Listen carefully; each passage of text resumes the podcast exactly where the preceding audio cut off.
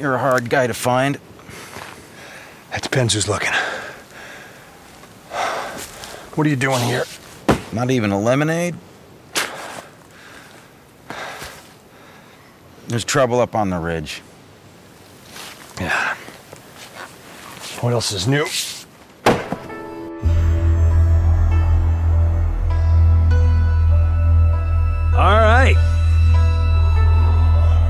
Trouble up on the ridge.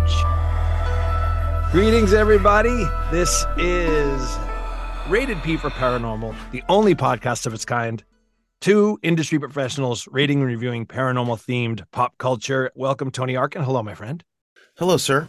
Due to P4P audience demand, we are finally going to grade our own work, which is a very weird situation to be in. This is terrifying. I've been anxious all I've been anxious all week about this. So, if you listen to this podcast uh, regularly, you know that we rate and review paranormal film and television. You also know we've made reference many, many times to a short that Tony and I did together called Pound Ridge. And we had several people over the last year or so go, like, when are you going to do Pound Ridge? When can we see Pound Ridge? So I posted it on our social media at Rated Paranormal. You can look at it uh, on our on our Instagram page, our Facebook page. I think there's a teaser trailer for it. Uh, by the time you listen to this episode, it'll also be up on my YouTube page.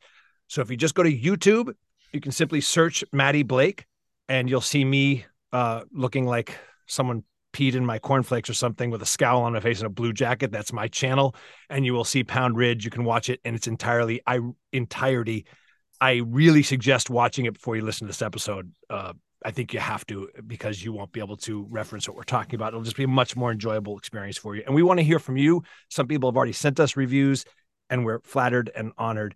Um, and speaking of honor, Tony, we have got the band back together because Yeah. with us tonight is the man who not only stars in this thing, and I'm going to talk about his performance and his casting and everything that he represents, but he also shot this thing. Unbelievable job. And we'll get into that too. Ladies and gentlemen, Mr. David Carlson, Carlson himself.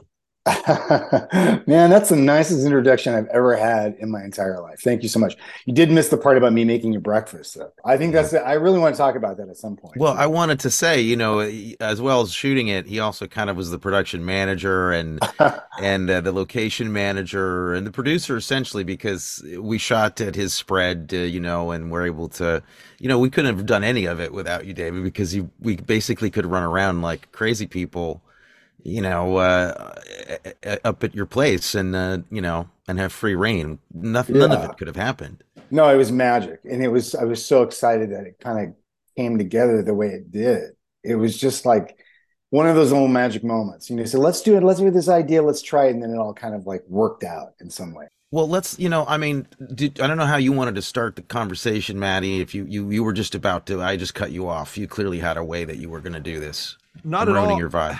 Maybe we should treat it just like Pound Ridge, just kind of let it happen. But I, I, I think, I mean, the way I kind of thought about it was, we can start about where this, where it came from, kind of its origins, and kind of end, and then talk about the shoot and everything therein, and then kind of end it where it stands now. Because I've gotten questions directly from people like, "Are you guys going to make this a show? Where does it stand?" I think we should get into some of that and our efforts to try to pitch it, and things like that. Um, but yeah, Tony, go ahead. You you you can lead on this one because you're the director of this.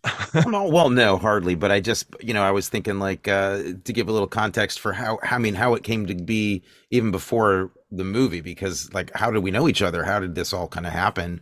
yeah. to give a little context to it because this wasn't this wasn't like a pro short in the sense that we didn't have financing and we didn't you know we didn't have uh, no one gave us permission we wanted to make something and we had some history with that with each other we made this in 2014 yeah July, we shot it July 23rd and 24th of 2014, which is Wow, wow, that's ridiculous maybe we should cut that part out and move that a little bit forward uh, which is unbelievable. So yeah, so everyone knows who listens to this that Tony and I know each other because we had a mutual agent uh, in the business. But you were friends with David Carlson. Uh, that story I don't know so much how you guys met. Well, David and I met similarly to how you and I met, but just an earlier incarnation of all of it. David and I were both doing VO work in the in the late '90s and met um, at the agency. We were both at the same agency at, at the time. It was ICM. we were coffee buddies. We just we, we like we we took one look at each other and like, you think this business is weird too, don't you? This is weird. Let's go talk this out. Yeah. And um, it turned out we were both into a lot of the similar stuff. We went to there was that coffee place around the corner from ICM. David, Right, remember that right. place? Yeah, I forget what it was called now. Well, it's like a fancy espresso Italian place. Yeah, we just talked about film. It was really a fun. It was a fun. We got to know each other way through that. I think through that little coffee shop. Yeah, yeah, for sure. We had auditions and then we'd go hang out there and stuff. Yeah.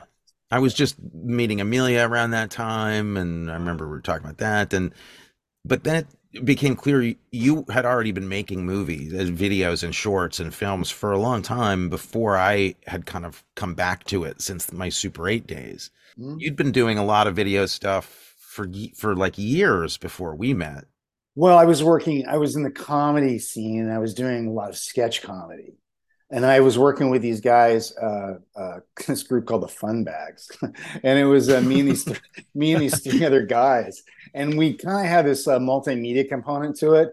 And I just sort of, I always wanted to make movies, so I was I was shooting films, interstitial like films, videos for that, for our live performances.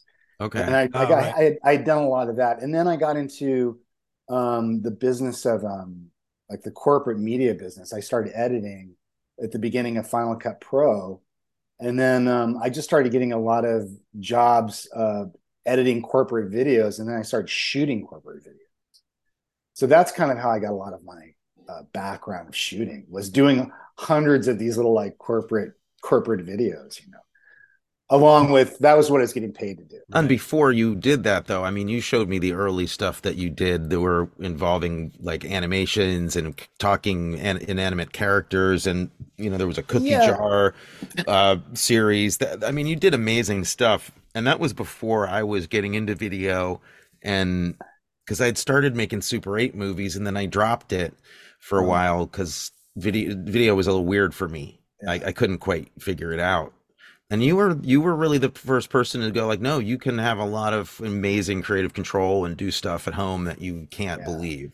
I saw it Um, being a huge, huge, just like yeah, you could do anything you want. You can build your own rocket ship, man. I Yeah. just thought it was Mm. amazing. Yeah. And we really hit it off on that level, like building our own props and you know Yeah. the, Right. all the, like the workshop part of it, all that kind of fun toy shop part was really appealing to both of us. So we we then went off to make a, f- a bunch of little movies together, and then worked on a fe- on a feature documentary together, and and then um we were looking for stuff to do that was just different when you appeared with this uh with this idea. It kind of came around in an interesting way. Like I we like I know Matty through a little bit through voiceover, but then he worked on this small movie that we shot, and he didn't he didn't get to he didn't get to work that day. Then Anthony and I we just said like we're gonna do Matty Blake a solid. We're gonna one day we're gonna figure out something for that guy. And I remember that was the I, I was thinking about that today. That was the thing that really was the beginning of wanting to do Pound Ridge, Anthony, because we brought that script, Yeah. Said, Oh yeah, we're we're gonna do this. We're gonna figure out a way to make this like more than he could ever hope for. Yeah, I felt so bad that we were shooting this other short film, this movie called Yeah. Introduction to the Schnelling 3000. We had like two days to shoot, and we we ended up being pushed, and you could not make it back for another day, and I was crushed. That was one of the worst. That's when I realized directing was a miserable uh, job. That it was mostly just apologizing to people.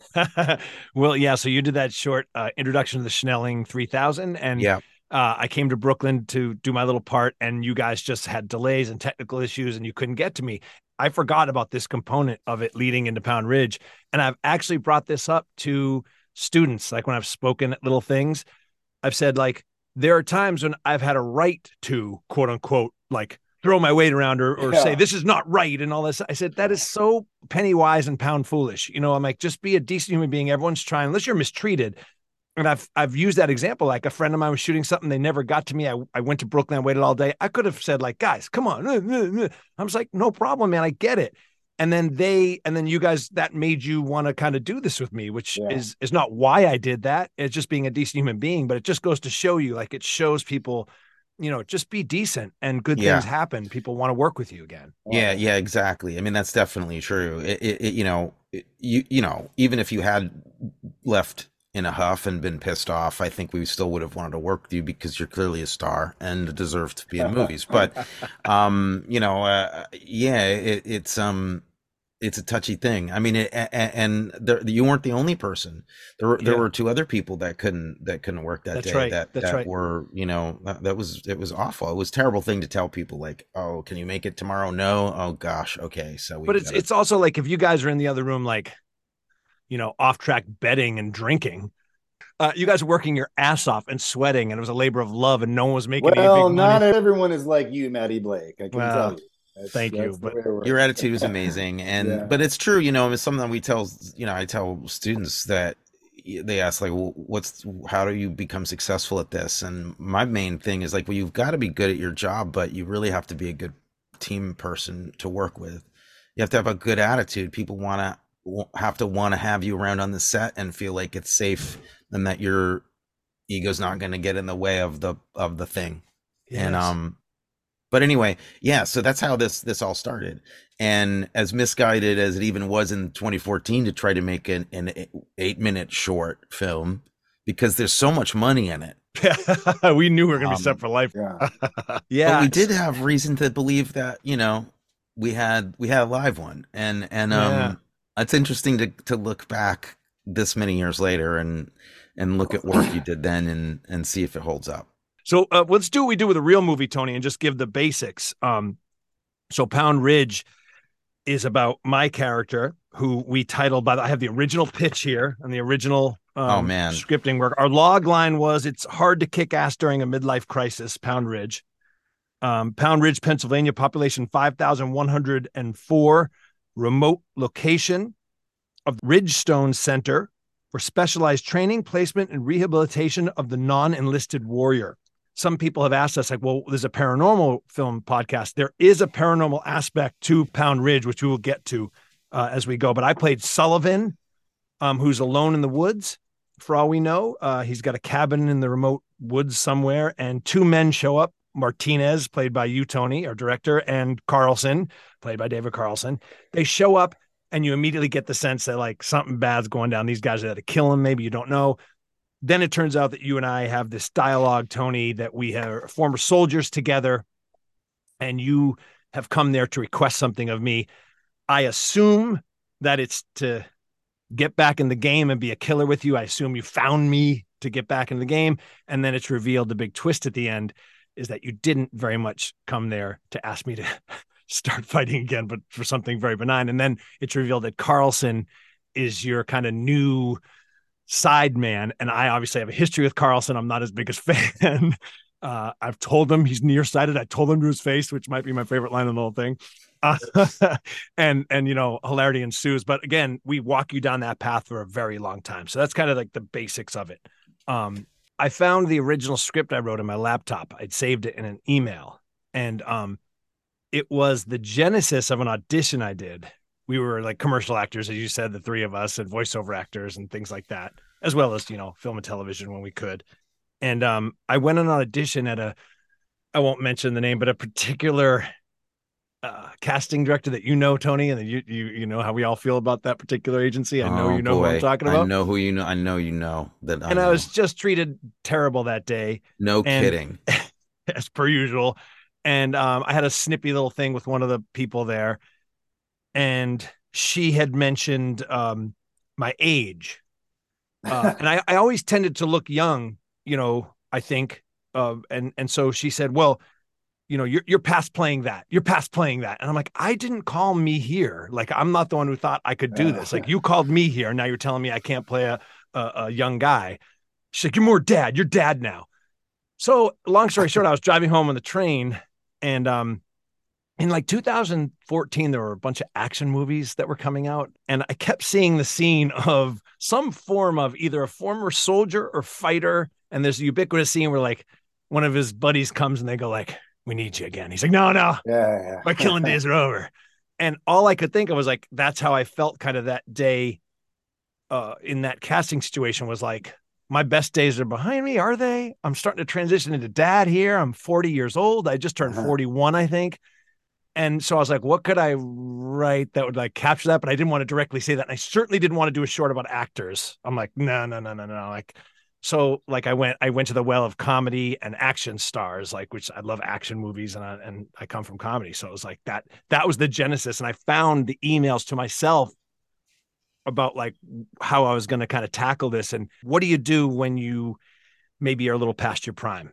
You know, and and starting to tackle that. So it's really like a midlife crisis deal. That's how I originally saw it. And I uh-huh. and I and I only saw it as one scene. I pitched it to Tony actually, if you remember this, Tony. I wanted it to be like a funny or die, just one quick scene of that, of a of a guy being asked and the funny moment of him going like, "All right, I'm back," and then they go, "Oh no, no, we don't actually need you. We just want to borrow your stuff."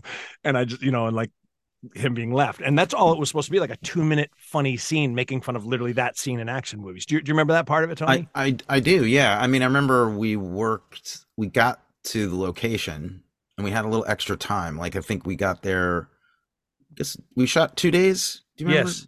Uh, David was David. We days? were there two, two days. days. Yeah, we were there two days. You shot like an afternoon, the first afternoon, and we shot the whole day the next day. Yes. And so the night before we got there, I think, and mm. had dinner and prepped and stuff, mm. and we were going through the script, and I think we actually made a lot of changes right then.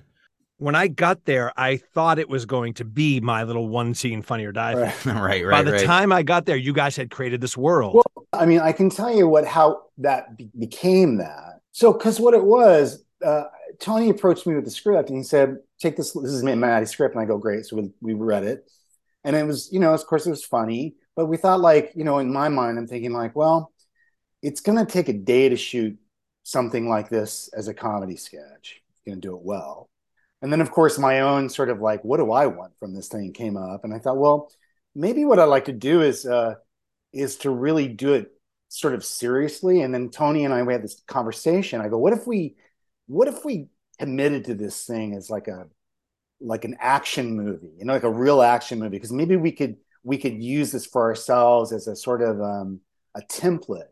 Uh, we never shot a, an action film before, and I thought, well, we'll never have the but. It's not going to be like a budget for guns and stuff, but maybe we can have the attitude and the essence of it. And I think Anthony and we had a real. Do you remember this, Anthony? We had a conversation yeah. about this whole thing. Yeah. And, and um and I, I I don't I mean, I remember that. I don't know who brought that up, but I thought it was like, let's let's use this opportunity, and we've got this house. It just kind of all kind of. I just kind of had a storm of, like, let's throw this pot. You, me, and Matty. We'll just do a bank heist, you know, and we'll come together and we'll just plow through this and make this as like almost serious as we possibly can. Make the sketch like a serious, and then there's this this the whole thing leads up to this joke at the end.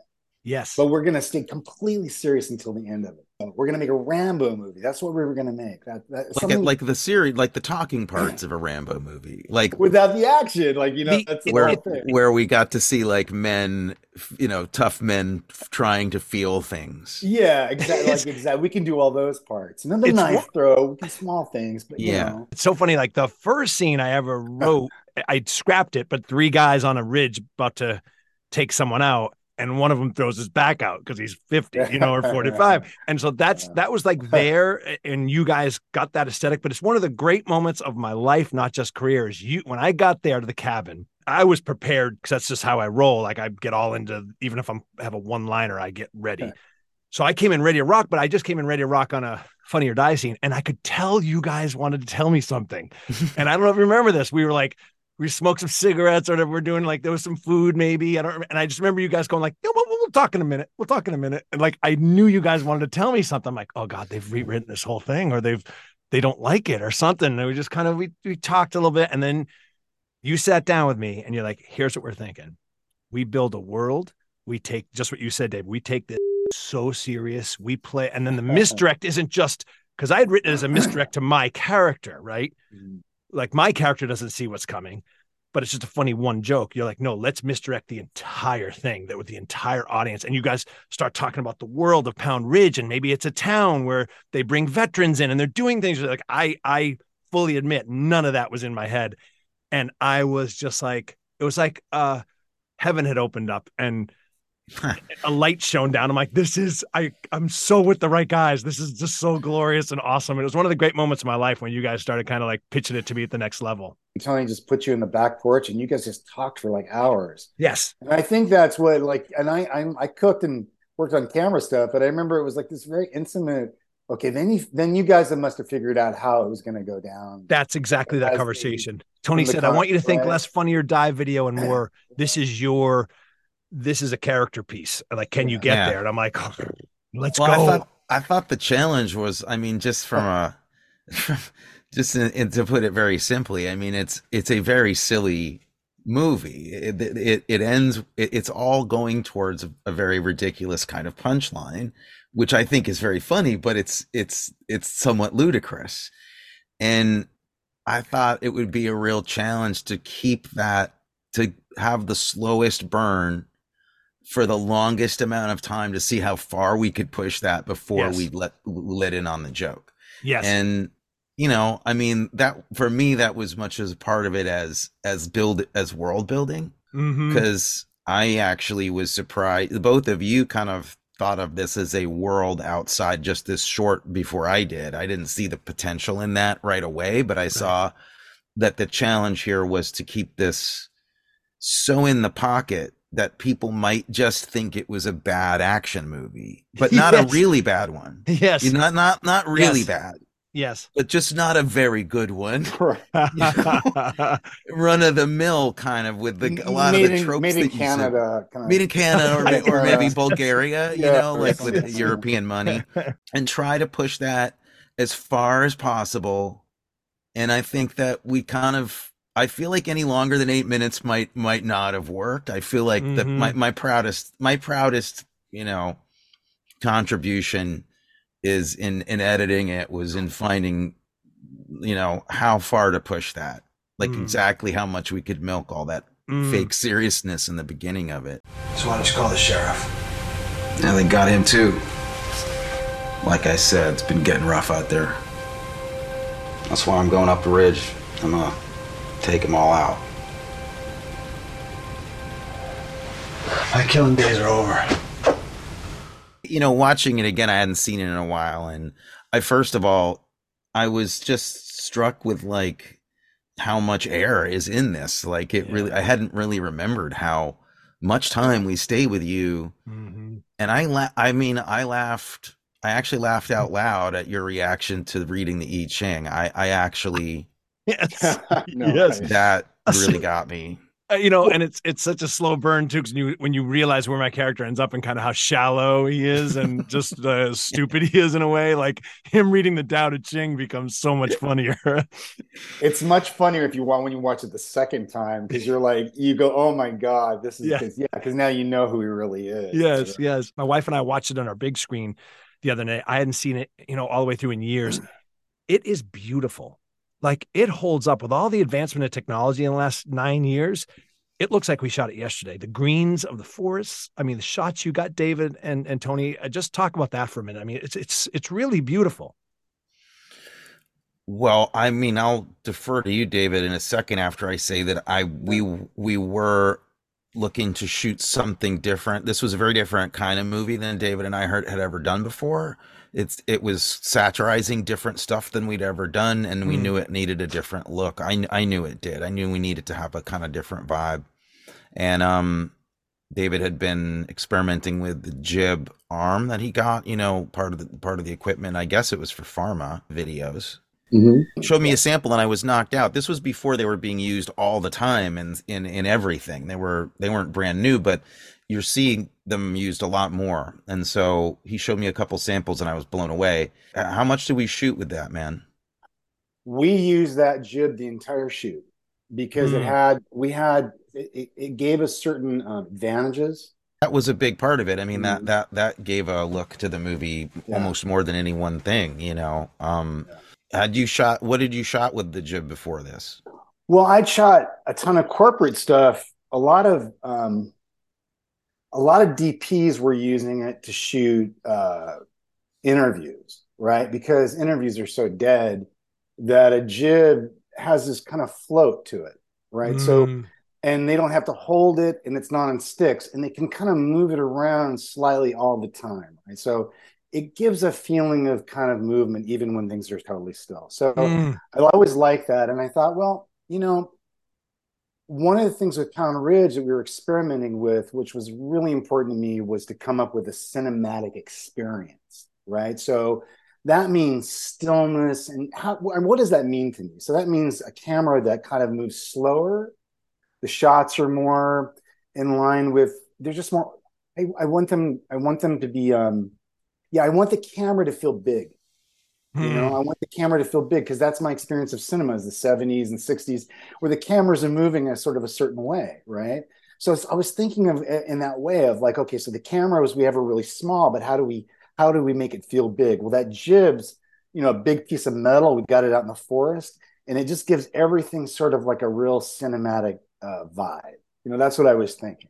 So we could go from high up to low. We could scrape the, the, the landscapes. We could take it into an interior. We could move it so quickly because it just in a second I can move it three feet in a different direction and have it and just have it stay there.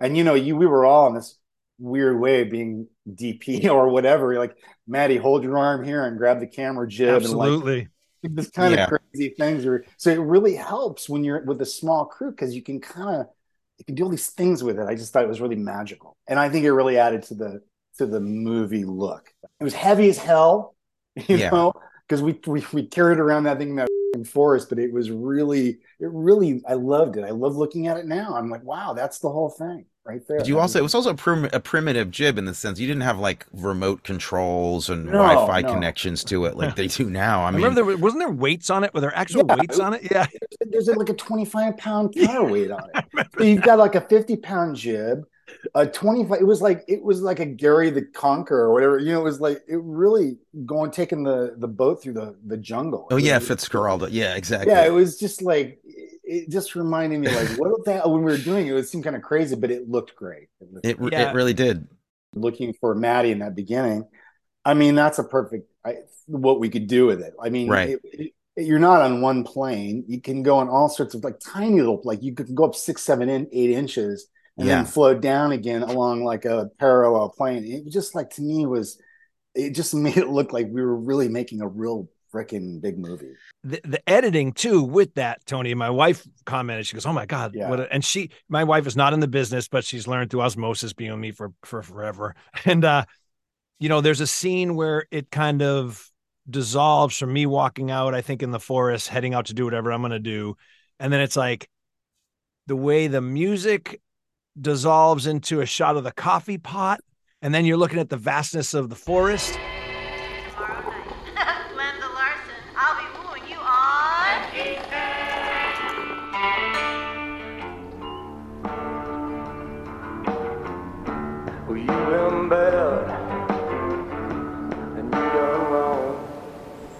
again with that floating thing, which speaks to the way you shot it, David, adds to the wow, he's way out there without having to say it. And and it just kind of floats, and you just look at the vastness of this beautiful green forest, and then you get the coffee machine, and then you guys at the door. It's just you. We all came fully formed to this thing, and and it was like we got to be in the sandbox and just do the thing for for as long as we wanted it, practically, and, and it shows. The background of this film you know is is this just green forest right? So it to me it's exciting to use these uh, to use nature. I mean that's another thing. When you use nature as your background there's a grandness to it that makes you just feel like you're just a superstar. I mean i it's a superstar. Mm. it's like it adds a, an element of like life to it that people forget about it holds a frame. It's, it's it's it was a beautiful part of it. That's I just wanted to say that part. Yeah, well, it's awesome. you know I mean uh, you know weather and on the unpredictable qualities of being outside and shooting outside are are really powerful, and you would see less and less of it because a lot of stuff is in studio with cyc you know, like these yeah. new digital cyc walls they have, and um, but not to get arty as hell about it. Mm-hmm. But if there anybody that if anybody listening likes film history or anything, like some of this comes goes back to Akira Kurosawa, who I know is a filmmaker you love, Matty too. Uh, yes. Um, who said like in this kind of uh, haiku way of putting it that cinema was the wind in the trees, and mm. he always tried to capture literally that that in in his films, but also just the the effects of unpredictable natural surroundings to stuff mm-hmm. and to mm-hmm. see actors in the middle of that uh, can be really really exciting um and so it's it's it's one of the things that gets lost with so much studio work you know after i do my training montage to the opening credits in the cabin, uh, I I do make it out to the forest as you said, and I've got a large hammer in my hands and I'm I'm, I'm hammering something, and Tony, you appear and it, and that that sets off really the, the first dialogue in the film between you and I, and I had a couple people ask me about the knife throw. So, could you talk technically about that? I can tell you why I put it in as a writer. I'm not going to do expository dialogue about our background and how long we fought together and my skills and your skills, which they would do in a really bad action movie. So, I'm like, all right, how can I intelligently show that I'm capable and that you're capable and that we've worked together before all in a moment? And so I was like, all right, if I threw a weapon at you and you didn't even flinch and I just gave you a look, you know, Mhm. so that's what we decided to do is the knife throw. And I actually Yeah. practiced that at home and I worked time on knife throwing so I could do that scene and at least try to make it Matty. stick in the tree. Method Matty. That's why we call you that. Well, I wanted to be able to throw one successfully in the tree. So It's- I throw it. I I mean, it's been used a thousand times. It was a shot of you throwing it, and I think we have a little what they call swish pan, which is a real quick pan from that. You know, as you throw it, camera moves very quickly. In this case, to the left, and then we have a you know shoot the tree. I am standing next to the tree, and you do a split screen where we have one shot where you've thrown those you throwing the knife and we see it hit the tree and I'm not in I'm not in that shot. Right. And then we kept the camera exactly in the same place and we did the take again and I'm standing there reacting to a knife that isn't there, but there's enough space in there so I can join the two pictures together and I love that you stuff. can't so tell the difference. I mean, it's like the oldest trick in the book, and and But it you works. know, I, well, th- that's why they're old is because they work. They Yeah, actually work. If you finesse it right, you can kind of sell it. And I'm proud of that edit. That that was Ah. that actually did sell. and, and I just want to say, like, without patting ourselves back too much, like, I think it is important to stress because, again, even my own wife goes like, "So, how many favors did you call in? Like, who'd you have? Did you have like guys you knew from New York Yeah, City? Who was there? No, it it was just the three of us, Yeah. which I think Yeah, is kind of cool. That's a big point we should cover. I mean, look, if anybody squad. makes their stuff out, makes stuff out there, and thinks that they have to have, you know, five people on a crew or ten people hanging around doing stuff, you don't. You really don't. I mean, it depends, I guess, on what you're trying to make. But if you're trying to make something along the lines of this, where it's some funny gags, but mostly, you know, funny writing and characters, this was literally the three of us was the crew and the entire cast. That was it. We uh, we were all operating sound or pushing record or helping with the jib when we weren't in a shot. I mean, it was it was a you know you have to get along to do that. Yeah, you don't need you don't need a ton of people. Boy, And- talk about a magic, a magic part of that with only three people was our sound production.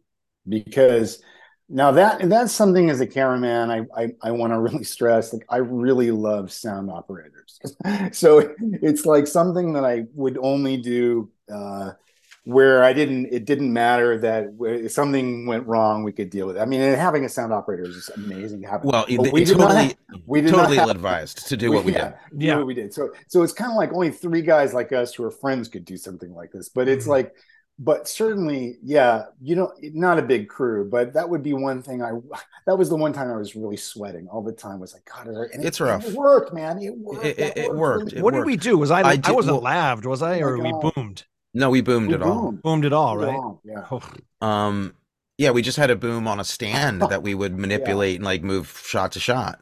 Yeah. Uh, I know we there is a third member, a fourth member of the team. There's a fourth musketeer Yeah. that needs to be addressed though, because we did have one of the best sound people on the planet yes. Yes. Yes. doing post production for us, doing the mix. Pete Pennebury, who I've worked with for Pete. years, um, did. Um, I, I think he, I think he's. We've worked together like almost all all the shorts I've done and and all the features. Pete's just great, and He so he he he was able to clean up a lot of mistakes that we made on the you know there, and um and uh and he made a, a beautiful a beautiful Oh. thing out of it. sounds incredible. The uh, music that is used was, uh, I mean, was that Tony? Was that a friend of yours also? Uh, they were in one case. One one was a friend's band, and the other was a band who I I knew their work through another project. Mm, um, mhm. but we got the songs licensed very easily, and you know that was also a pleasure. You know, and I, and although it feels weird to sit around, I mean, I'm I don't I have plenty to say about like how much I don't like to watch myself and how weird it is to see stuff and how many problems I only see the problems. But Mm-hmm. you know, nine years later, this is a film that we still hope we can kind of do something with. That will Mhm. have you know legs to pitch. This is an idea sometime. Mm-hmm. Um, but there's something great about being able to look back with friends at something and go like, I really like that. Um, there's nothing wrong with with being proud of some of the work you did, and and and I can I think what's what's cool about it is that because it wasn't a success thing, we didn't we didn't go viral, we didn't get picked up, nobody really saw it. Um, it feels easier to do that. I'm very I feel very warmly for this movie. I did a bunch of things on my own in between commercial acting and whatever parts I could pick off. And it was always because um, it seemed to buy me another six months of sticking in the business. Mm. Um, I knew down deep, to be honest, now that I'm 51, I can admit this to myself. Like I knew I wasn't going to sell these things most likely. Like it's a it's a once in a billion shot to sell something like that. But for those six months, it's like, oh, I'm writing this thing. Ooh, now we're gonna film this thing with friends. Ooh, now I'm gonna go to Tony's and edit it. Ooh, now I get to do a voiceover part for it. It's like that bought me six months of new energy, new excitement while I went to the Pepsi Light voiceover audition and beat the streets in the day, you know? And yeah, but this thing ended up being way more than that. It was it was the first time I was ever really given like a part like this, like my dream part that you know I kind of wrote for myself. And like Tony, you said to me, like I want you to come up. You, you said take some time, smoke another cigarette, go to bed. I want you to build a backstory for this guy. Like don't this isn't just a funner funny or die short. And I did, and you know. I'm horribly critical on myself too, but like that scene with us is I put down on every reel. It led every reel I ever did. I didn't care that it never aired. It was the best piece of acting I ever did. Um, when you deliver that line to me, they killed um, Francis. killed Francis execution style, and like I look off, I was gone. Like I was like in my mind, I had built a backstory that I, I had a wife basically somewhere in that cabinet. She wasn't there, and that look was, it's over. Like I've lost everything because now I'm back in. and you know what I mean? Like for a stupid little, and I was like really moved by that. My, you know, personally, like I was like moved by that for a for a two day thing with three friends in the woods. So I mean, like it, this thing is, I'm really truly proud of it. It's Yeah. there's a lot there's a lot there. Uh, yeah. They killed Francis. Execution style.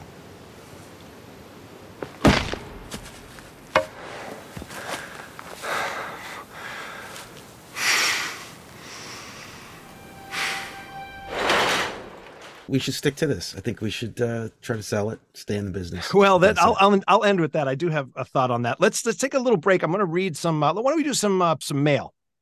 yeah, okay. You're a godsend. A savior. No, I'm. I'm just the postman. The P4P mailbag. So we got a lot of reaction to this. Uh, more than anything we've ever posted, actually, which is kind of funny. I was holding off on this, Oh, thinking like no one's going to care about our little movie, but we got more reaction to this than any of the big movies we've covered. Roxanne says, "Wow, I'm impressed. Great job, guys." Seth Michael May, awesome. Patty, totally kept my interest. You have me hooked for more. Kathy, she was wondering what, I was reading. The Tao Te Ching is correct. Um, Pete said, "Great job." Let's see. There was a question of Da- David. What are you doing these days? She wanted to know what Carlson's up to. She knows what we're up to. Oh, uh, yeah. I'm I'm actually not I'm not shooting any longer. Uh, um, I'm actually I'm a songwriter now, which is a huge story in itself. But I'm just kind of following that. Um, uh, yeah. So I'm and I'm really happy doing that. Really happy. Yeah. and your and your music's great. I, I follow you on social media and the stuff Oh, you, you did. man. You did a cover of, come on, what was it? Achy Breaky Heart, I think. Oh yeah. I And I'm was like- that was part. Yeah. That's but it was wicked good. I'm like, whoa. Oh, thanks, man. Yeah, you know, I was I was out in PA uh, near Pound Ridge. I go out there every summer, and uh, I'm playing playing locally out there, at all these different bars and stuff. And so I had to come up with a set list of like uh, of other songs. So that's one of them. So I'm glad to glad to have played that. Yeah, yeah, that's cool. Um, yeah, I, I, this is a bone of contention because, of course, you know, David and I shot many things together. When he says like he's hanging up his camera every year or so, I'm always like, "Hey, Dave, are you still? You sure you're just going to be a musician, songwriter? You don't want to shoot?" He's like, "Nope, don't. Still don't want to Well, shoot." So this is a point. I would say uh, Yeah, I live in a world of uh, sort of mythical adventure. So if if the dragon comes to my door and says we have to go, I go. But if if it's not that kind of thing, I don't do it anymore. You when you So say I- dragon, you, you you dragon, you don't mean heroin. You're you mean cocaine and heroin? literal No, dragon. no, We have I mean, some. Like, We you have a lot. I mean, I mean, I mean, like it, to me, it's like like these things. Art for me is like Game of Thrones. You need to be called to an adventure. Hmm. It's like Pound Ridge. If you get called to an adventure, you go on it. You know, Hmm. I mean, so when you say I'm not doing anything, I'm still I'm still an artist, but I but I certainly I'm not trying to hunt down work anymore as a camera person. Right. So I've let go of a lot of that stuff. But right. but certainly if like something if we were something were to happen, I would certainly come back again to do.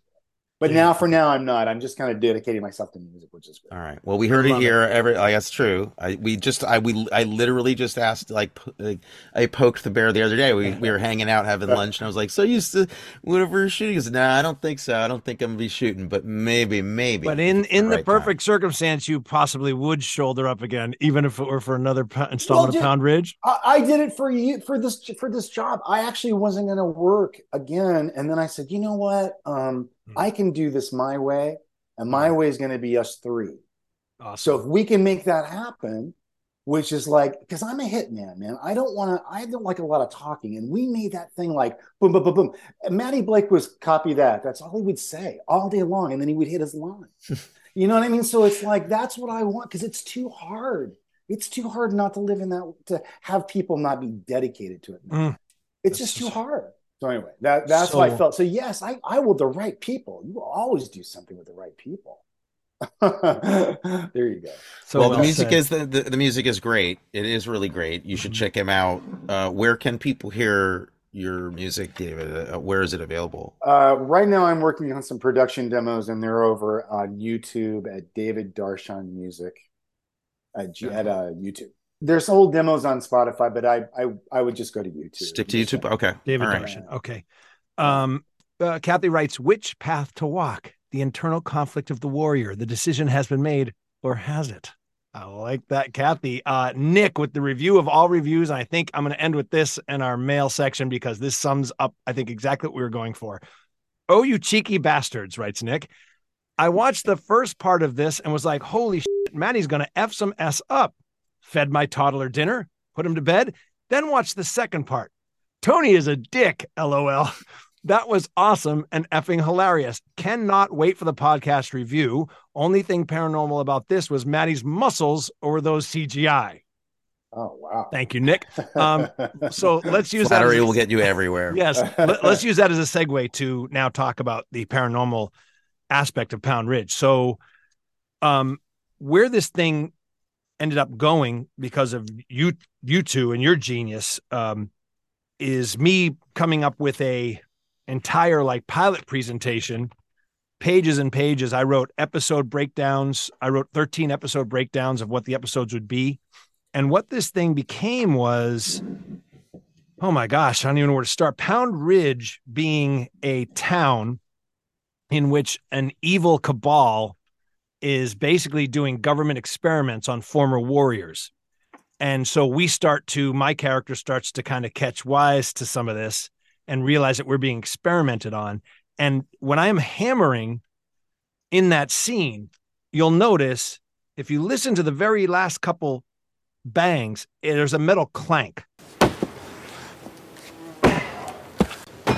And our vision was to be able to sell this based on the pilot presentation, this little spec pilot that you've all watched, and then to say, well, what he was hammering on was a hatch.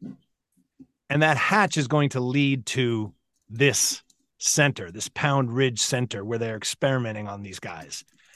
And this was before Stranger Things. And but when I watched Stranger Things that first season, I was like, oh my God, they got in our head. Like this was basically Stranger Things for middle-aged guys who were former soldiers, like soldiers of fortune. And what we wanted to explore was yes, the comedic elements of, as we said, you know, what do you do when the A team becomes the B team? We're past our prime. We're throwing our backs out. We're it, we're bickering like we're office workers, but yet we're out there to kill someone. Um, and that's all funny and everything. But we also wanted to explore like that paranormal element of government mind control. So there was going to be. Uh, I know Tony, you had mentioned like um, I thought of it as like Twin Peaks meets the A Team. Yes, yes. You know, like like uh yeah, like, A little bit of strange brew thrown in there. yes. So suddenly my character becomes what happens is basically my character went to Pound Ridge thinking he was going to hide and retreat and live in obscurity, but he's inadvertently, as they all were, kind of called to this area by this cabal. And I'm starting to catch why something's up. And that's why I'm out there hammering on that hatch. And uh, so when you say like they killed him execution style, now we know at this point something's going on in this town. And the rest of the series will be us trying to figure out what the fuck and who the fuck is behind this and what's happening to us, what's real, what's actual PTSD that we're experiencing, what's made up by this cabal, and all the weirdness therein. And um, I just think it's a freaking great idea for a show. And yeah, it's a shame. You know, I'm bad at business. I'm bad at pitching things. I, I just don't, I'm not good at like those connections. But man, I, I still feel like this could be a streaming series, like, especially when I watch a lot of what's on now. yeah, I think so. I, you know, I'd rather. I mean, in a lot of ways, I'd rather it's like try to win a lottery ticket and just go off and make make our own season and make our own money. Well, and I feel like that's the only way this thing would work in a sense is to do exactly what we did and kind of expect nothing of it because we didn't do this to sell it. Like that became part of like, oh, we mm. got something really fun here, Right. really good. Let's Just we do it we- with younger, handsomer Yeah, actors, which- which we who have no- are, who are although- guaranteed to pull in an audience. nowadays. I would be really interesting to shoot as like a, a follow up to this. It would be very interesting. We could actually say in the lower third, you know, ten years later, and and we all look a little, little older. You know what I mean? It's got a lot of potential. I gotta say, a lot of potential in production because it's um the way we shot it shows you can be done very inexpensive, and you get this high, this big look for very little. You know, and so you know, again, uh, you know, out there in Pennsylvania, there's just all these crazy little like campgrounds, and you know where they make horror movies and stuff, and so this is part of that sort of uh, territory. Hmm. I even have I've even seen this location. So the Pound Ridge is actually my home for people that don't know that. Yeah, we should have said that. The location's your cabin. Yeah, it's our summer. It's our summer house, which is like a little tiny box house in, in Pennsylvania near near the Poconos. But it has all these sort of things that are just everything's cheap, and you can kind of it has uh, everything's kind of kit houses, so it look could be Sweden, you know, and, Mhm. and it has you can shoot out there in the winter. You have snow. I mean, things you can make it look like all sorts of things. So, um, so I keep on thinking if this ever got to a place where someone wanted to throw a little money behind it, you could probably get a pretty good pilot episode, even if you want to do it for fun Yeah. somehow. hmm However, that whatever that means to you, I don't know. um, as it goes on, Tony, you and I have this dialogue, and you can see my character kind of go through that realization like, they killed Francis. God, I got to do something. And I ask about him. And then there's a shift. The music shifts, and I walk over, and you're watching me like, uh oh, is he doing? And I pull out a cigarette in a jar that's hidden. This was not in the original script. I did have myself smoking because I wanted to do one particular gag. I wanted to do the really uh, dramatic cigarette drag they always do. I'm like, I'm out. I'm out. Okay. you can't pull me back in like that whole parody. But you took the cigarette to another level. Could you talk about that idea and like what that meant for my characters? I think it's like, talk about show me, don't tell me. I just think it was brilliant. I, I didn't was that I didn't know that was my idea. That was Uh, your uh, idea. I I had the whole cigarette thing, but you had the what you said to me was if your character was out and trying to live a new life and trying to keep it up, one of the things he he might have given something up like smoking in the field, right? And that's a part of his past, but he but he so he's got one cigarette hidden, mm-hmm. break glass in case of emergency type Yeah, of thing. yeah. Well, I actually did know somebody who kept one cigarette. They quit smoking. Well, they, they the way that they quit smoking was they decided that they weren't going to quit smoking because they're going to have one one more cigarette in their life. Oh, I see. So they kept one cigarette in like a jar or some kind of case. I love this and shit. you know it was always there and he never did it. He'd quit smoking but he didn't in his mind. That was his way out of it. So that was part of this. But also i like i just think it's a, a, a really nice thing to give characters mysteries that you don't have to answer. Um you know i just think that um people are too into having everything solved in movies Mm. a, a lot you know um uh, sometimes it's fun just to observe things and try to figure out what's going on. And so I thought that would give your character a lot of depth, eh, you know, and backstory in a, such a short movie that something in your past had gone on. And in my mind, I guess it could have been because it's different for you as the actor, whatever you were using. It's none of my business, but um, like maybe somebody that you you couldn't save. It was like a cigarette from their pack Oh, yeah. and that yeah, was when you decided yeah. to quit Yeah. and you kept it saying that for you one day if i'm called again i'll break this i'll break this you know jar and and do this um it was kind of unspecific unspecific but i just thought it really helped to have And and, it- it- there's there's always something like that in these movies where there you know there's a history there's a there's a somebody turns to somebody else and he goes yeah I remember what happened in beirut in 72 and you're like 72. oh but and you never see what happens there Yeah. but there's some history that they talk about and ah. i thought it would be a place for that I kind of wish we would have a scene, a flashback scene of some guy in combat handing him the cigarette in the glass. Here, take this. Just like just a real quick cut. you Yeah. know? Save Yeah. this forever. like a real oliver stone kind of like flashback moment Yeah. Some kind of I, crazy moment. well, I can tell you as an actor, it, like if, I'm not that good of an actor that I like. To, if I tried to act the transition between I'm not get out of here and like I'm back in, if I tried to act that, I think it wouldn't have been great. But you gave me, I had a thing, I had a tangible piece of business to do, and yeah that then I that could make the transition fully. I was like, I was that soldier smoking, and and I've practiced that since my whole life, and which ties into our top three tonight: best smoking scenes in movie history. right get um, ready folks Yeah, Wow. like h- how many how many pretend drags did I take with candy cigarettes as a kid, pretending to be Clint Eastwood or whoever? And it's like gave me something like, oh, hold on to. So you know, note for directors: don't just try to like have your actors acting, quote unquote. Give them something to do that'll help them that they can rely a- a- on, right? abso- absolutely Uh, yeah i mean here's the thing like even if that that would have benefited you even if it didn't end up in the movie as an actor so it's like give the actor something to actually go through and do um and maybe uh that'll just warm them into the the, the proper kind of uh mental mental state you know rather than trying to like fire off a gun and go like start acting Mhm. it, it's it throws people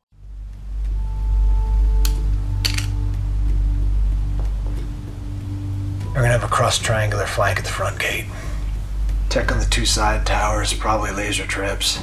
You can't helo drop because I got boots in the tower. But about two clicks from the ridge, there's a drainage runoff. You can breach there. They'll have eyes in the sky, but you'll have the best point man of all time covering your ass. the big twist then is that um, you're just there to borrow gear and not ask me to be on it. And that's about Yeah. when we meet Carlson. And David, I want to talk about your performance Sure. and your casting as Carlson. Like we like I am truly believe this. I'm not just blowing smoke. We could have cast this in New York City and LA and looked at every actor in the business and we couldn't that's why this is kismet or or or fate or whatever the three of us at the perfect time perfect place. You are the perfect carlson. I can't see anyone else doing it as you did. You're dressed as i saw him. Y- y- just everything you did the phone like you just you just nailed it. Um like Well, thank you, man. yeah i mean talk about carlson. Like how did you see carlson? Uh, Carlson is. Um, I'm, I'm going to tell you. I was thinking about this today. So I worked in pharma a lot of my life. So he's kind of what I would call a basic pharma rep man, like a man pharma rep. You see in like a Jersey, like in a Jersey club, you know. so good slash maybe like Ryan Seacrest. It's like a kind of where he's like he's like a hitman, but he's like the kind he's a game show host. There's something about the guy. He he moves in a way where he may never kill anybody directly, but it'll be but you know, it will happen. It's just something he kind of has some magic around. it. I just want him to be more talky. And like a guy like more like, hey buddy, it's Hollywood. It's like we're hitmen, but it's kind of we're gonna run a little bit like uh yeah, it's just money and fun, and you know, it's all going to be good, and all this kind of thing. I don't know, and that seemed to work really well. It seemed to give Mhm. the, it gave a sort of edge. I guess this weird kind of male, like modern male energy in it that I thought was kind of fun. I don't know. Well, what do you think? yeah, Zach? Uh, all, I I agree totally, but there's also this other thing where the movie is, you know, we're talking all about this movie as an action movie with these guys, but really, to me, it's more it's more like just a breakup movie. Yeah, Yeah. yeah, right. you know, Yes, it's just yes. it's just a breakup. Yeah, it's like it it's, really like is. what happens Yes, when you break yes, up with somebody, yes. and it's just awkward because the new, you know, my new boyfriend is is there. The I- I- you know, I, I didn't want it to go this way. He had to give me a ride. I didn't want you to know he was my new boyfriend, but you put it together, and yeah, and it and he's not a better boyfriend either. I mean, this guy, you know, no, di- very different kind of Yeah. guy. You know, different than me. He's very different. Car- he uh Carlson is described in this treatment here as the Yoko to our John and Paul. Oh, okay. You've broken up the band.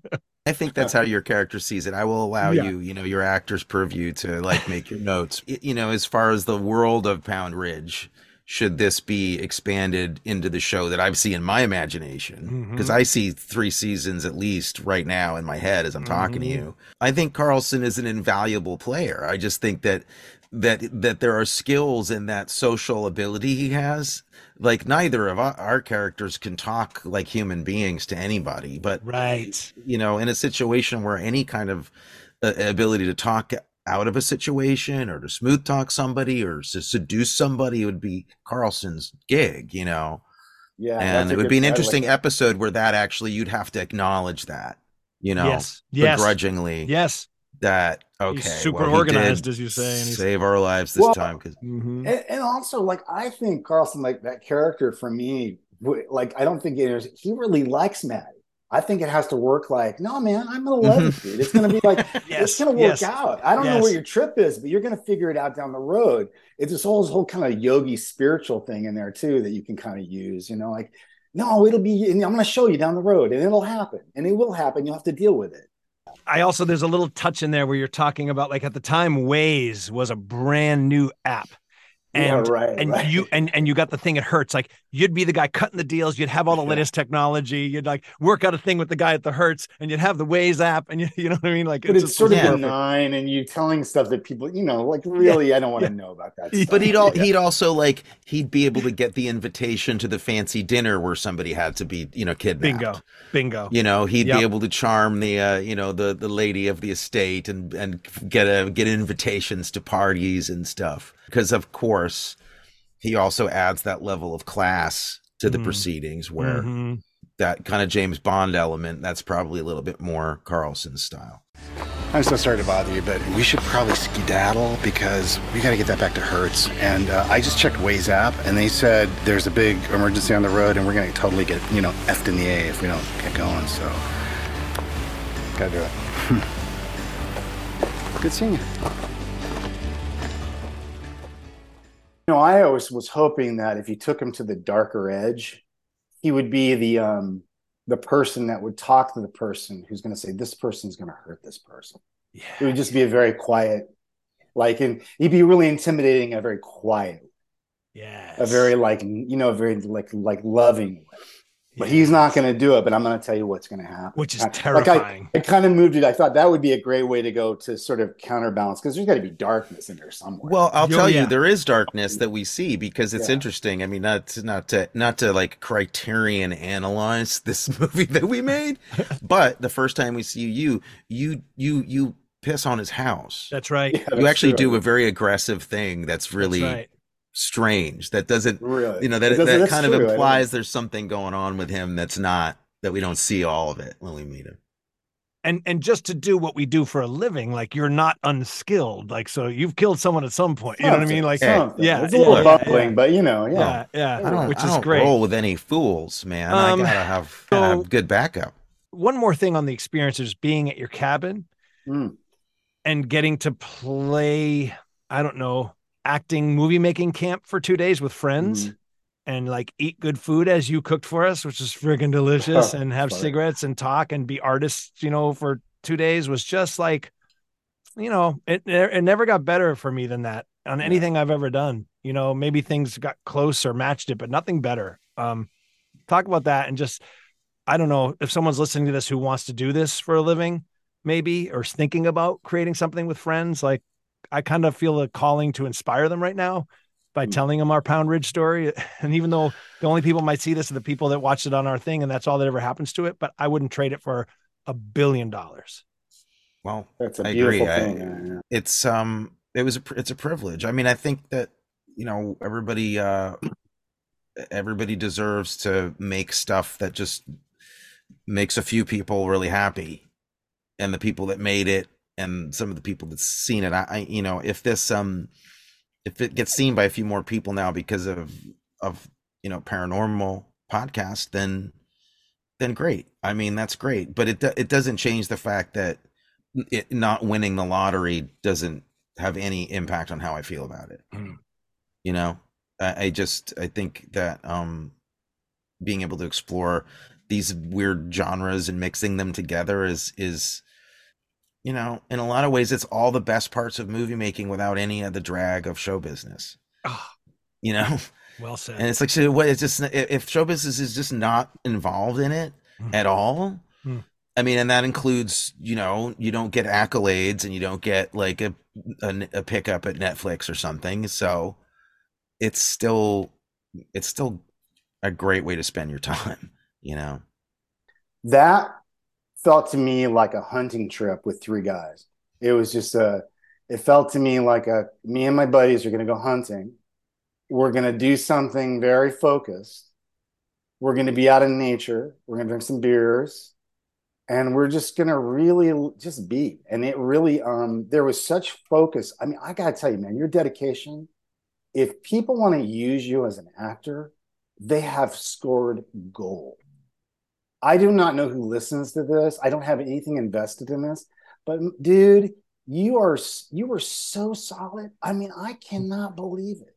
We it's like you just you just accepted that and you you did what we I mean, it was unbelievable. Oh, I didn't have to I didn't have to think a thing about anything.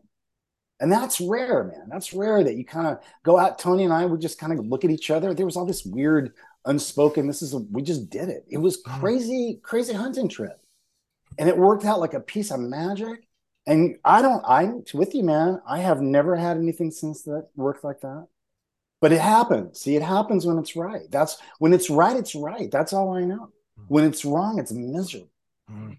Because even when it's right, it's hard. But God, when it's right, it's like, gee, man, that was right. Hmm. And then, you know, so God bless both of you. That I want to just, I want to have that soundbite because that was both of you. And Anthony, my God, hmm. Literally, dude, you're like, you were like, you went into it. I don't know.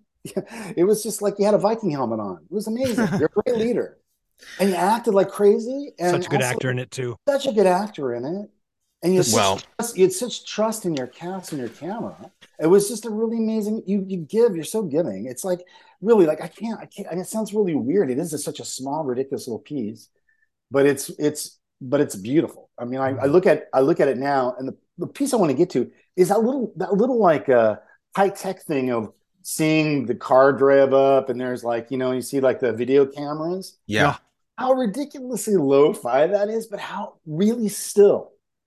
To me, Yeah. when I watch it, I go, "That's more effective than half the shit I see." Hundred percent. see You see when you guys arrive at the cabin. This is a great Yeah. point, David. I'm so glad you went back to this. Uh, you you see basically what is probably my security system catching you guys approach my house, and the way you guys executed that is just. And I, and that's like Tony's style too, David. You know, you watch his feature length films and his other things he's done. Like that's such an Arkin style. It's because it's kind of high tech, but it's kind of 70 ish. right? right, right? right. So you can't take the 70s out of the guy right I well, there's the though. editor. There's the editor you see, and Mm. also and Anthony's editing is just Mm. like a very superb in this, which is you know Mm. he's such a good editor, and that, I would say as a piece of cinema, a little piece of cinema what David did, he it really shines because of that. I mean his Yep. his lay, laying and timing and stuff is really needs to be pointed out. So that's really part of it. Well, thank you. That's very nice. I, I, I Yeah, you know, you. you. guys, you know how I feel about you both. I think Mhm. you're, you're the bee's knees, the both of yous. And um, great, great hunting trip. It was a great hunting. That's a yeah, so well Yeah. said. or somebody I was hearing an interview. They talked about what films meant to them that they'd made, and they said, "Well, I don't really watch them much, but when I do, it's really just like looking at like home movies or my tour or my pictures from a trip." Because for for the people that make the movie, the movie isn't really a movie. It's it's it's a collection of experiences you had together Amazing. and um and I, so anyway, to round out this whole part of being like of how great we all are, like this, this really is, you know, um, that lives there for me. It's the highest benchmark of like, of uh, I can watch it and I can just enjoy the memories of it, and and I don't know if I can't tell what's good or bad about it. I know your work is good in it, both of you. I know this funny when the script is right, but it's hard for me to edit and look at myself that way. It's a strange. So I'm I'm not I'm not over that uh, that part of it. Why don't we close like we often do with these movies, like just favorite scenes, favorite lines, favorite moments, guys? One of my favorites is your is your reaction to the book in the beginning. Those the the face that you make of under of scowling, kind of understanding yeah. what you're reading. I, I it, it absolutely kills me. Um, and uh, I could watch David's final moment there, his his his awkward speech to us. I could I could watch it every day and laugh the same time the same amount. I, that take is just so goddamn funny. Amazing. Uh, every time I see it, so I can't. You know, I every time. It's amazing, David. Uh, anything stand out for you in this recent viewing of like, oh, what a line or what a scene or what a moment? I think your the reveal on you and Tony's moment is pretty golden. I, I have to say the what like Tony's like, oh, you mean like when Tony gets it that you don't get it? There's a thing in that moment between you two and your desperation to, to try to get it back. Just it's a weird human thing you did. It was like, no, no, no, wait a minute. Whoa. Like, what are you talking? It's like, like you, you're trying to make sense of this. It's, it's going to go the way you're going to go. You've already built this in your head you know, and then it's so like such a romantic fantasy. And Tony's going, wait a minute, what are you talking about, dude? It's just a really that just always gets me. I'm back. I probably should have been a little bit clearer about this up front. We don't actually need you, you know, on the job. What do you mean? It's been a long time since I've done a full-on frontal assault, so I'm kind of rusty and um, it's been mostly like tactical long range neutralization. That's good pay, but it's really hands off. You come here just to borrow gear? Yeah. It's awkward. I think, yeah, yeah. That, and I love your working out in the beginning, man. I tell you, that's my favorite. One of my favorite things. It's just so crazy weird. You know, I don't know. What a way karate to jeans. Yeah, yeah and, and we jeans. we've done films on this podcast, David, that we reviewed, and I'm like, that is that scene. There was a we did a movie last week, I think, wasn't it, Tony? Um, the monkey movie, Monkey Shines, and there's a yes. workout scene, awkward like a, workout. Yeah, and I'm like, right. that was you know, so yeah, that was. Um, well, that's stolen from a what, what movie is that? Bare Knuckles or something? It's a Oh, it's there's it's in it's Roadhouse. It's, it's in a, all yeah, kinds of stuff. Guy so working many. out in his jeans. Jeans. Like, and yeah. Tony specifically, I was like, I brought workout yeah. stuff. No, no, no, no. In your jeans. this is 1977, maybe. Um, awesome. So great. Uh, um, I think my favorite line might be. He's super organized. Guys. I do most of the killing. Uh, I mean, if I, you know, and I don't mean that because from a writing perspective, I mean Tony's That's delivery. And um, there's a there's a moment I have that I always think of where it's like Tony said to me, "Hey, what would my character be doing if I followed you into a room?" And I said, "Well, the first thing he would clear it with his eye. He would just be." And there's a shot okay. of Tony following me in, uh-huh. and he's he's clearing the room. He's yeah, I know he did a great job. Yeah, oh, that's a really that, great. That's I, a great I, acting moment. It's yeah. such a right. He's so good. He's so good. So yeah, he looks a little weirdly paranoid in that moment. Yeah, which actually adds to the awkwardness of what are you what are you doing there, man? Yeah. Like, yeah. Like, are you going to kill this guy or what? It had, it had that feeling, I. Years of fake acting like a policeman. Ah, so good. So in good. auditions can lead to that. I just yeah. wish we could just continue Love Fest, but thank you. I really appreciated that experience, man. It was great.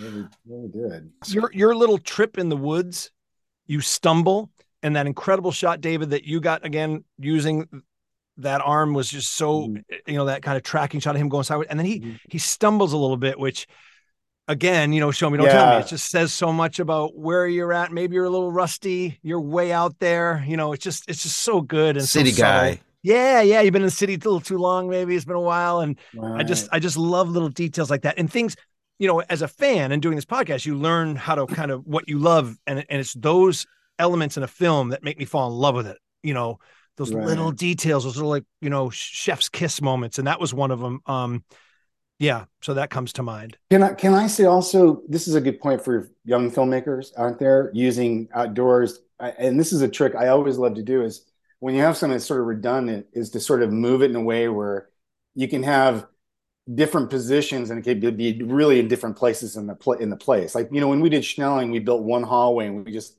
built it in different ways, and you kept on running different at different angles, mm-hmm. right? Genius, so you're yeah. outside in that that thing when Tony is looking for you, and he just turns around a number of times, and just having just having that jib to move the camera really quickly in different places, it just looked like he had gone over different areas of land. I thought, Yeah. find you in a very we did that like in five minutes. It was like turn this way, turn this way, turn this way, and boom, it was done. But it looked, it really tracked well. I thought, you know, it had a really great element of movement, and you brought that, Anthony. I, I know, so it was really nice. To do that. Um, thank you, sir. Uh, uh, so, do you all? I know you do. There must be movies in the canon of films about tough guys, teams, or whatever that you uh, that you like that you drew inspiration uh, uh, from in some way for this. Uh, any anything come to mind? Because I know I have like I couldn't stop making a list. I mean, well, I can say back to my earlier original point of where it came from. There was a distinct ripoff, a direct ripoff from the second Rambo, I believe, when Trautman comes to bring him back. And again, it's a scene that's in so many action movies, but that one in Right. particular was on my mind. I remember we talked about that. Yeah, Come on, Rambo, we need you back in the field. Like, um, the Mhm. killing days are over. You know, like that was definitely on my mind, 100%. And the only thing I'll say this, since we're talking favorite scenes and everything, like the one thing, if I could do different, would be some sort of weapon preparation scene, but parody it somehow. You know, Oh, I thought like- you were going to say I'd do a Sly impersonation in the movie.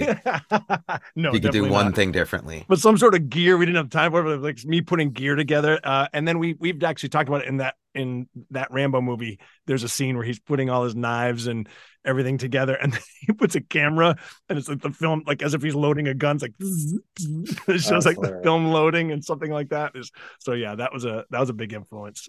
Well, I mean, all those movies, obviously, I think Rambo, I think when we had talked it, I, I consider Rambo from the palette perspective Mm. because Rambo is up in the, what is it, Northeast and they shoot up Mhm. like in Oregon or something like that. Yeah, the original is a Pacific. He's, he's walking around in like this rainforest, you know. So I just envision like, let's use that as a sort of like a template. But I wasn't in the Western movies, you know, I was really thinking of the Western, a lot of Western, different Western films. What about as a kid? Was there But- one? Was there one you know, that like you- yeah. that- Well, Dirty Dozen. You know, ah, that's yeah. when you, when you say when you're talking about a, a, a movie, a heist movie, or a movie like that. My first, when I first was like, "He can't die," one moments, you know, like how could that happen? You know, it was really the Dirty Dozen, right? Right? That's always on. I think that movie is just, you know, I use everything to construct everything with that. Uh, It's it's a terms of- perfect analogy. Yeah, it's the it's like almost the original, um, almost the original version of it. the it, since we made Pound Ridge years later, um, with none of the pathos we had in it, but talk about sending up action movies as MacGruber is is like took what we did and put it on steroids. and uh, yeah. Yeah, well, I put it on parody. something. I don't know what it was.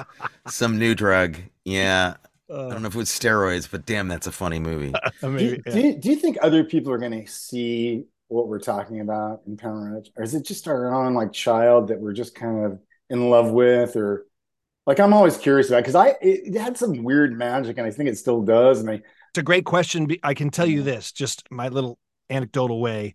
uh, I've never received more universal shock and awe and praise than this project. Like when people Uh. see it, I've never once had anyone go like, "Oh yeah, no, it's, it's pretty good. It's good." It's just like, Uh. "Holy sh!"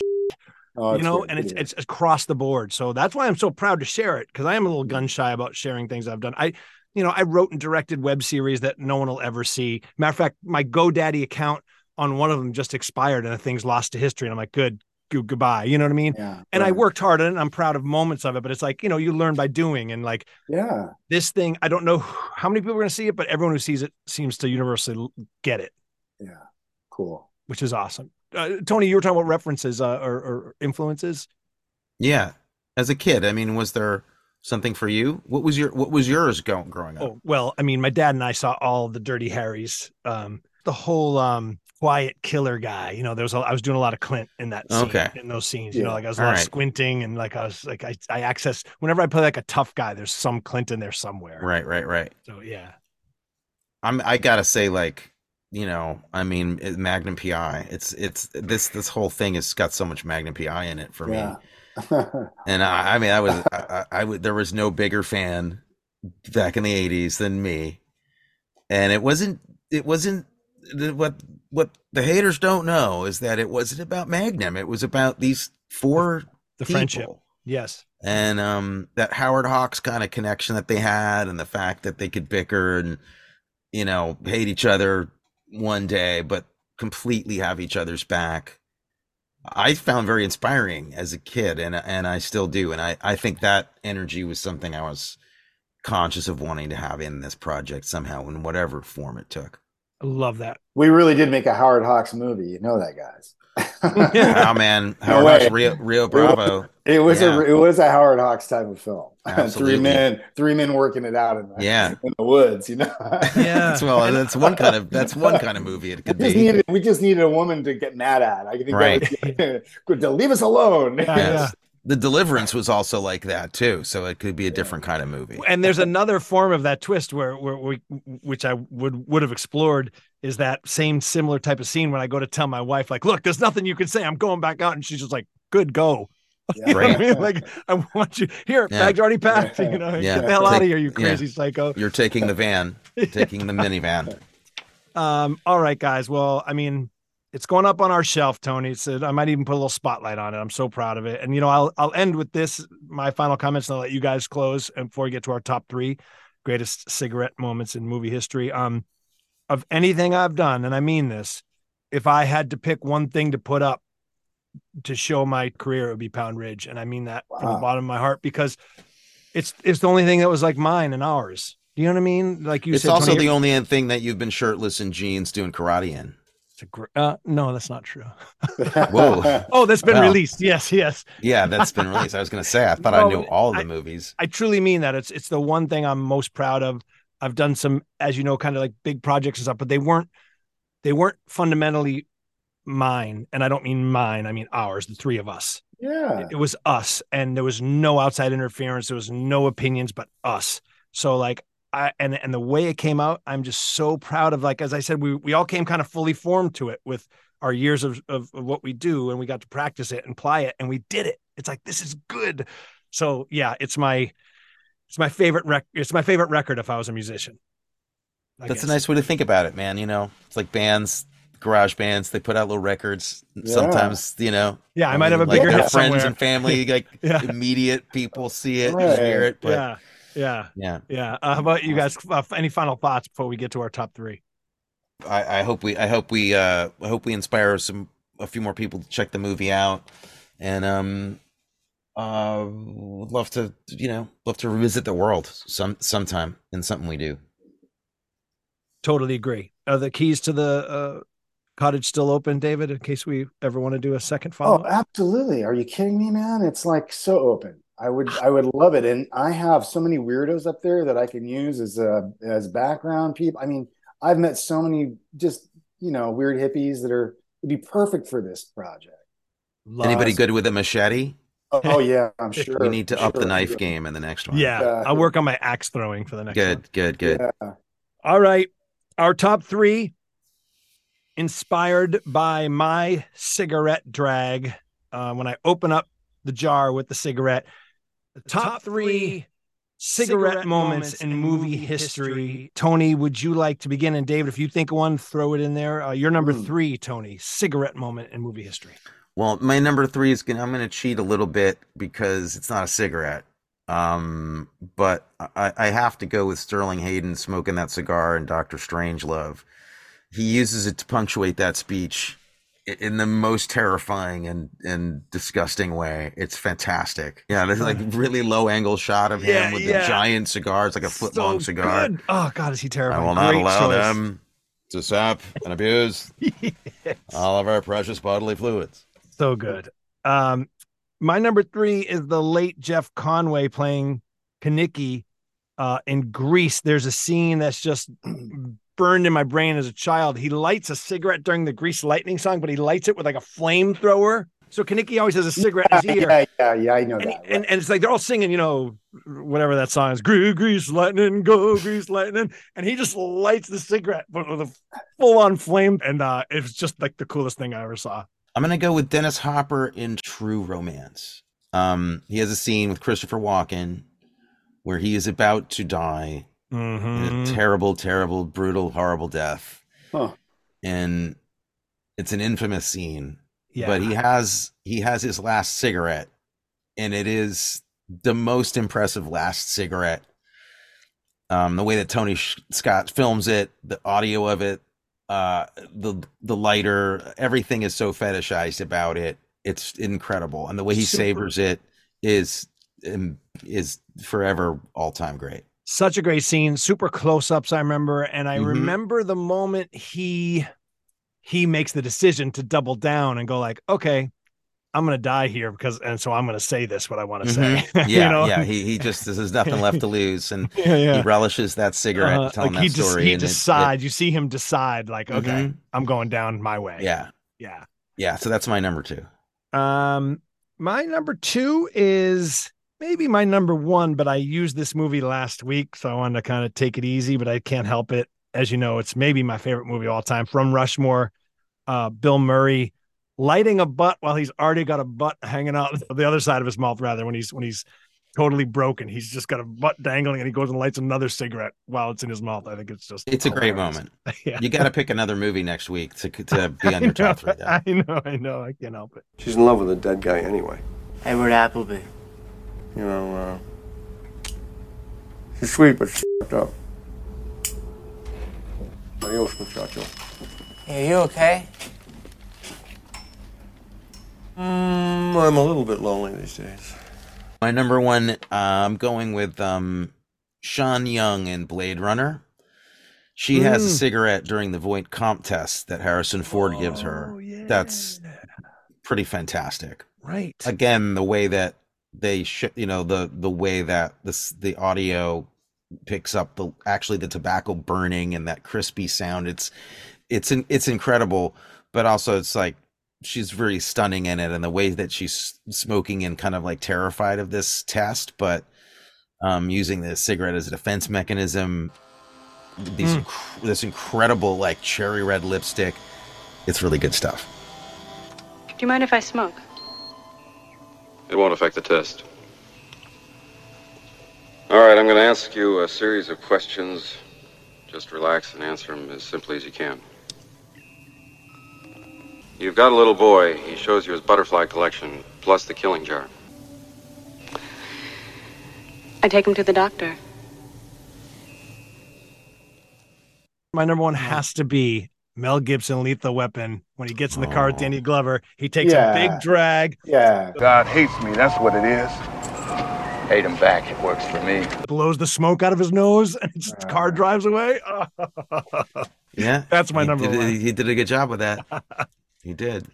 I was thinking of one in Schindler's List when Ralph Fiennes is picking people off. There's a cigarette laying on the counter, and he goes before he picks people up. They picks one guy off in the in the in the yard, and then he goes down. He just bends down, and grabs it with his mouth. Wow. you know, That's and it's right. like- God. I that was remember like a that. sign of such disrespect. And I remember that like scene really, really did something to me. It was kind of like That's one of the most horrific scenes in ever. Yeah, But that and cigarette, the way he used Yeah. that was like brilliant, brilliant. Yeah. It was kind of like, true. yeah, you know. I yeah, it's a way to find the physical, like a new way to do something uh, physically as an actor. That's just so like arresting and and Yeah, he had a rifle in his hand. He bends down, grabs it with his mouth. It's like, yeah, that's great, great. great. Incredible.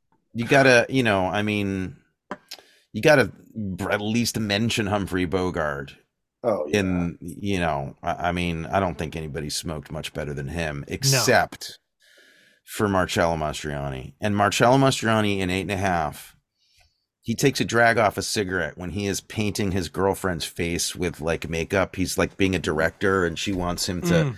you know, paint me up like like one of the whores in your movie. Yeah. And it's this really weird, crazy '60s like erotic scene where he's he's got a he's got his glasses on and he's he's like putting makeup on her face and making her eyebrows big and she's making faces and there it's kind of this foreplay scene but he's got this short little you know filterless cigarette that's like burning down to nothing and the way that he's just smoking and ah. focused on her face and mm. oh my god it's really good stuff too Hey, can I say Bruce Willis was a mm. good smoker? You know, man, Yes. I'm, I have to say, like his his his drags on a cigarette, I feel like he just had it at the corner of his mouth. He winked, squint. He had some Great kind of thing with it, right? I mean, you know, you're right you're right Was Yeah. that Die Hard? He just seemed like he just had this thing. He had like his, Yeah, he- was always his arms. He had like a cigarette. He's always he just had a thing with. I just thought he did a great job. it's man. very natural Die. Hard, Yeah. he takes a cigarette break when he's talking to the cop on the radio, as I remember. Yeah, Like, yeah, and he's yeah, just yeah. Kind of talking this shit, and he just has this thing. He knows Yeah. how to do it. It's such a pet call. peeve to, to when you see an actor that clearly doesn't smoke who's playing somebody who smokes and to see just that they don't know how to Yeah, really hold it- handle it. the awkwardness of it this, the yeah. slight Terrible. details of that Like, you've drive you never crazy. practiced that. You've never practiced that. in your life. Uh, Yeah. uh, the aforementioned Brad Pitt, smokes. Brad Pitt smokes pretty well too. Mm, the aforementioned Clint Eastwood in the spaghetti westerns with that little cigarella over in the corner of his Cigarella, mouth. yeah, has it ever that looked was better? I mean, honorable come on. mention for sure Yeah, yeah yeah, yeah. absolutely and robert mitchum i think handled the Mm. cigarette probably better than almost anybody Mm, yeah, those old like the, the like those actors. They're like you know those know 40s um, guys Robards, the actual veterans, Lee Marvin. oh those guys 40 who- guys Yeah, like they really knew. smoked in war situations. So when they were on camera, I was like, pfft, they just made it look like a part of their appendage. You know, it was just fantastic. part of their appendage I don't know what that means. Kathleen Ooh. Turner. Great one. Yeah, we don't have women on this list. Ka- Kathleen Turner had a good smoke. She could Yes. smoke pretty well. bette davis could smoke Bette Davis, maybe the goat. We should have maybe called the Bette Davis Award. Who is the, Davis. oh oh? Uh, do, do cartoons count? Because uh, wasn't the Dalmatians? Didn't she have the long cigarette? oh yeah cruella de vil Cruella did, yeah. De Vil. the long cigarette holder for sure yeah um bill murray in uh, in the hunter thompson movie Oh yeah, where he's the got buffalo that too. roam yeah Mm-hmm. Oh well, guys, this has been amazing. Um, Yeah. This is fun, man. I wish we could just see each other and uh, have a cup of coffee one of these days. All right. well, let's Well- let's make that happen. Let's make that happen. that. It's two Maybe against on the- one, Matty. You got to come down a little bit south. That's what the Maybe thing on the set of Tony's next movie. Uh, thank Okay, you uh, guys. Thank you so much. Love you both, and Viva Pound Ridge. Yeah, wonderful. Guess I'll have